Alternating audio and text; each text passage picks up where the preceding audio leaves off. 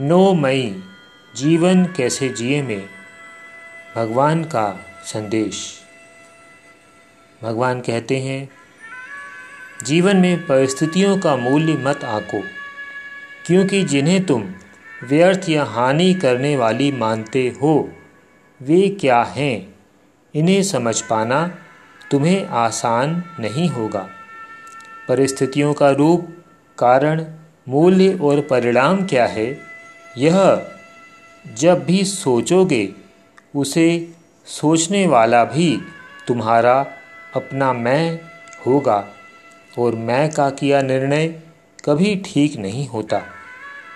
निर्णय मेरे अधीन रहने दो। हर परिस्थिति मेरे भक्त के जीवन में जब आती है, वह अमूल्य होती है। उस मूल्य को जब पाओगे वह मात्र मूल्य नहीं, मेरी कृपा, संरक्षण और आशीर्वाद के दर्शन का रूप होगा। अपने भक्त के जीवन के रास्ते को मैं संकीर्ण और कठिन नहीं बनाता। उसे बढ़ते हुए रुकने नहीं देता।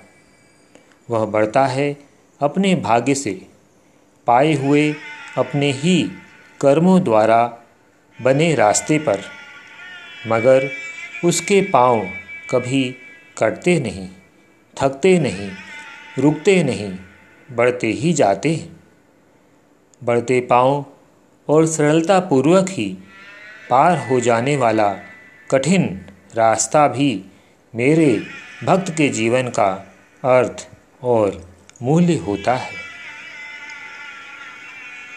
ओ शिवा हरे।